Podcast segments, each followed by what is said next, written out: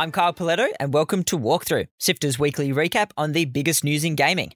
Each Sunday, we'll take you through updates, exciting reveals, and controversies in video games, as well as what games you can pick up this week. Here is the news for Sunday, 3rd of July. Let's go.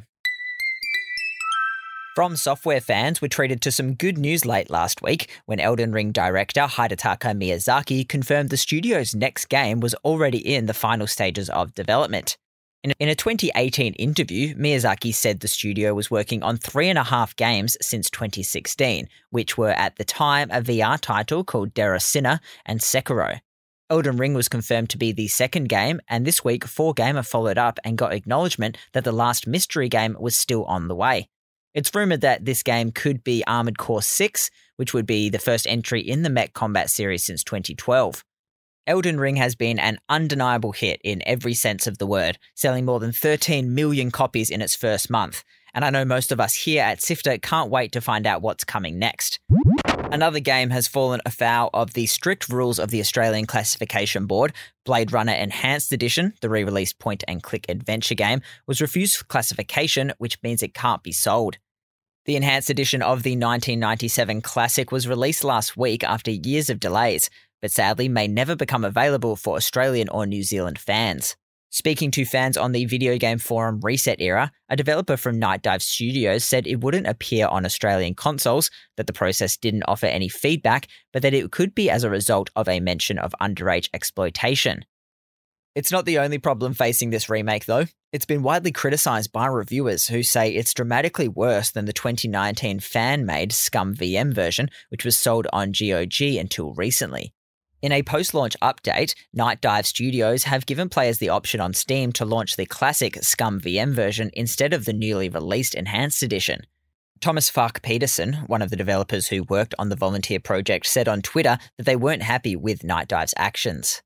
Over a number of years, I, along with friends, lovingly reverse engineered Westwood's Blade Runner for ScummVM, reviving the game and helping GOG.com release the game for sale once again. For this, we have asked for and received nothing but the honour of the work. Now, Nightdive Studio has released their enhanced version. It is, by all accounts, ugly and buggy and offers no tangible benefits over the ScummVM aside from very poor console support. They even forgot to credit me for the subtitles we let them use. While I slept, it looks like Nightdive Studio has decided to resolve the extremely poor reception of their work on Steam by copying and directly selling our work absolutely shameless. Technically legal, morally decrepit.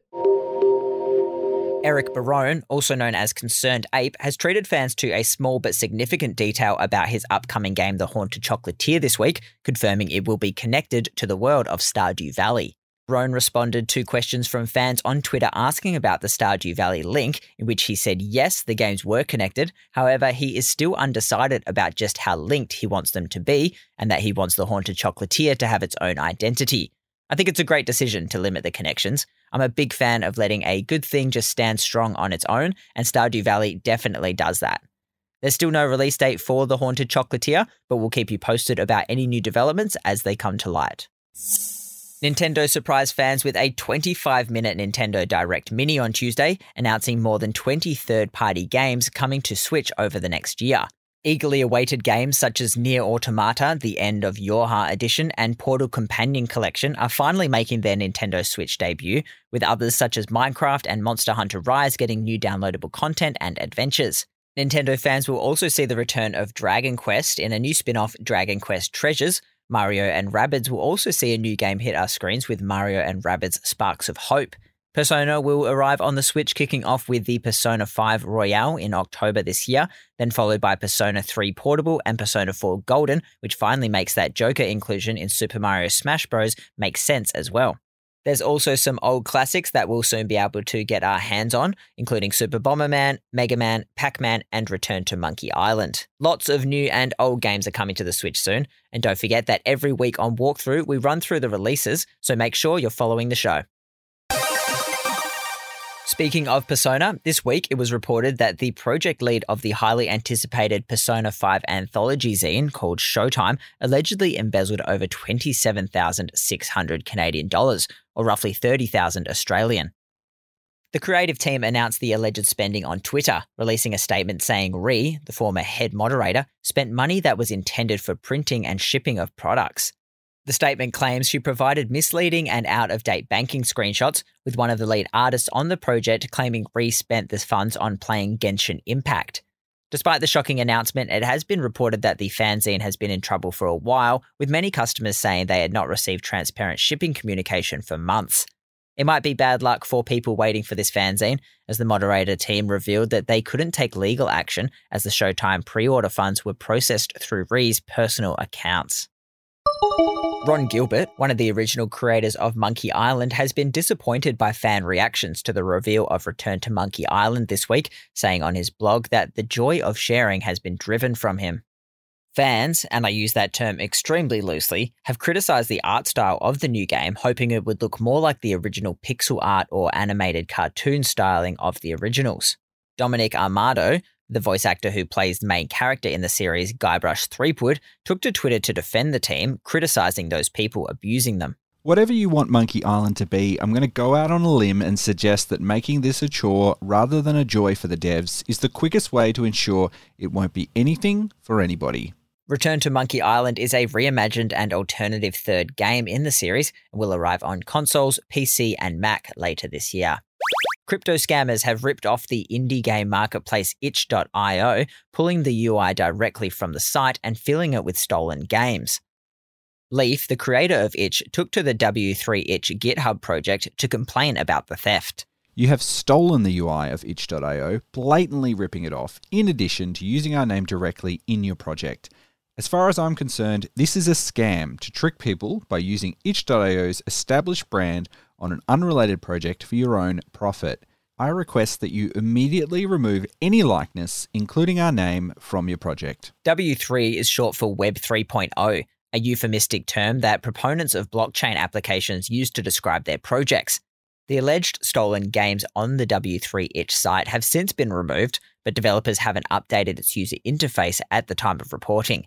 Itch is a popular platform for indie game developers who use it to share and sell their work, and it's likely these scammers were hoping to cash in on its good name. Halo Infinite players will be able to test the upcoming co op and mission replay modes next week after 343 announced a limited time beta starting on the 11th of July. It's open to anyone who owns the game or has an active Game Pass subscription, but you'll need to create a new save file to check it out. No continuing on from your previous games. Up to four players can join into a single campaign game during the beta, and lead world designer John Mulkey said in a post on the 343 website that progress and unlocks would be shared in co op games. Which means if you start a solo game, complete level 1, and then jump into co op for level 2, once you've finished that, you could go back to solo and play level 3 or use the mission replay to run through level 2 again solo. It could be really helpful to join a game with a veteran skull collector, for example. If they have mastered the technique required to pick it up, you can send them to collect it and then you'll also unlock it in your game. To get into the beta, players have to join the Xbox Insider program on your console anytime before it ends, but players on Steam have until July 5 to sign up if they'd like to take part. We've dropped a link in the show notes if you'd like to learn more. Spellslinging third person battle royale Spellbreak will be shutting down after Blizzard purchased its Boston based studio Proletariat. The team will begin work on World of Warcraft Dragonflight, the next expansion for the MMORPG, and Proletariat said in a statement on their website that the game would run until early next year. Spellbreak launched in September of 2020 and was a multi platform third person battle royale that had some pretty innovative movement and spell combination options for players. Around 100 staff from the Proletariat team joined Blizzard in April, and it was one of the biggest studio acquisitions for the massive AAA studio in years. That's it for news. Here are the games releasing this week. Out on Thursday is the brand new tennis sim Matchpoint Tennis Championships. It's been more than a decade since the last proper tennis game came out, and Matchpoint is shaping up to be a hit among sports fans with pre release reviews based on hands on previews being really positive. Developers Torus Studios haven't released anything major over the years, so it'll be interesting to see if they can pull this one off. It's out on all platforms on the 7th. Argentinian developers Bloodious Games is releasing their debut title, Madison. This is a pretty good looking little first person indie horror, taking a lot of influence from games like modern day Resident Evil and Outlast. Armed with just a Polaroid camera, you have to explore a creepy mansion and uncover its mysteries. It all looks like pretty stock standard stuff, but it has some great sound design and it's worth checking out the free demo on their website. You can pick it up on all platforms on the 8th. Also out on the 8th is Klonoa Phantasy Reverie Series, a compilation of the three Klonoa games that were originally released in the late 90s. Klonoa is a classic 3D adventure game of its time that you might have played on the original PlayStation. The series received a positive critical reception all those years ago, and these remastered versions are looking really polished. So, for those of you like me who have never played them in their day, this might be the best way to experience it. It's out on all platforms this Friday. If you've got 15 minutes, we'll catch you up on the gaming news each Sunday on Walkthrough. This has been Walkthrough by Sifter. My name is Kyle Pauletto. Thank you so much for listening. Sifter is produced by Nicholas Kennedy, Fiona Bartholomaeus, Kyle Pauletto, Daniel Ang, and Adam Christou. Mitch Loh is senior producer, and Gianni Di Giovanni is our executive producer. Thanks to Brian Fairbanks from Salty Dog Sounds for composing the walkthrough theme tune, and thanks to Omny Studios for their support of Sifter's three podcasts. You can find Sifter on social media on Twitter and Instagram by going to at SifterHQ. We post links to all the stories we publish, so it's another way you can keep up to date with great reviews and interviews with creators. So find us on at SifterHQ and give us a follow. Thanks again for listening. We'll be back with more news next Sunday.